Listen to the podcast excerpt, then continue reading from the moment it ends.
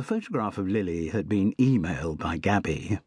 Though initially slow to embrace computers, once she had bought a laptop, Carole Seddon had quickly become hooked on the technology. There was something in its unemotional efficiency that struck a chord in her probing, analytical mind. She had catalogued all of her pictures into directories and subdirectories with the same scrupulous attention to detail that had characterized her work in the Home Office. Carole had also devoted some time to mastering the skills of Photoshop and ensured that no images were finally saved until they had been cropped and enhanced to look their absolute best.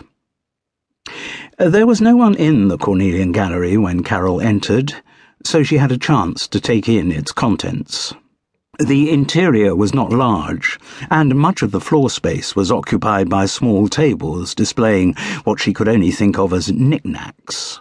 There were notebooks, bookmarks, notelets, ex libris stickers, pens, pencils, erasers, sharpeners, all decorated with familiar images from the world of art. Carole wondered how the tortured mind of Van Gogh would have responded to the knowledge that his iconic sunflowers might one day provide the cover for a slab of post it notes. He'd probably have cut off the other ear. On one side wall hung a collection of West Sussex landscapes, the South Downs local beaches, whose style looked vaguely familiar. Closer inspection revealed them to be the work of Gray Chesky, a self appointed enfant terrible of an artist whom Carole had met in the nearby village of Smalting. But she winced as she remembered the prices he charged for his chocolate box watercolours.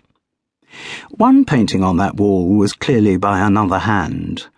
Central to it was the instantly recognisable outline of Eros, but the statue was set in an unfamiliar Piccadilly circus.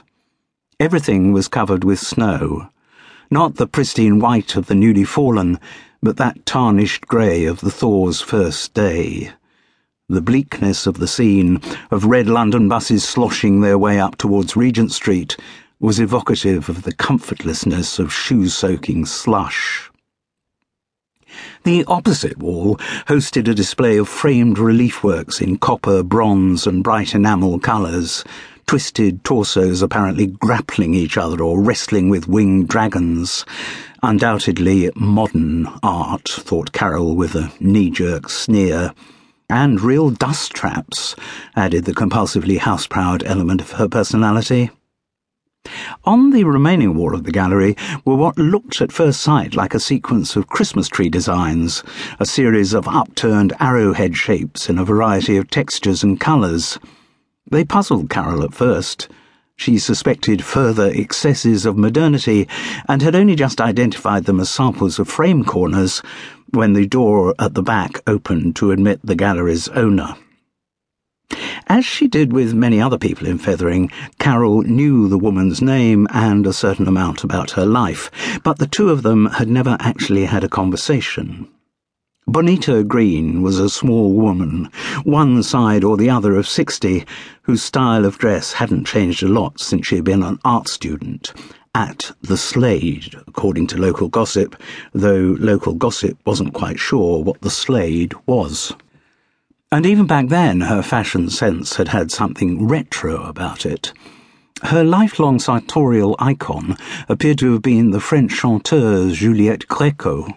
Summer and winter, Bonita always dressed in black.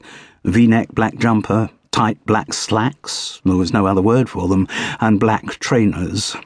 Her brown eyes were outlined in black, and her hair, improbably black, and with the fluffiness brought by much dyeing, framed her face in a long pageboy cut. Perhaps, as a student, she had had a sexily gamine quality, but age and two children had spread her contours considerably. Still, Bonita Green was so much part of the Fethering landscape that people stopped noticing her, and no one ever voiced the thought that she might look faintly ridiculous. Good morning. Can I help you? Her voice was affectedly sultry, matching the incongruity of her appearance. She knew who Carole was just as well as Carole knew who she was, but they both maintained the Fethering convention of being complete strangers to each other. I was looking for a frame for a photograph.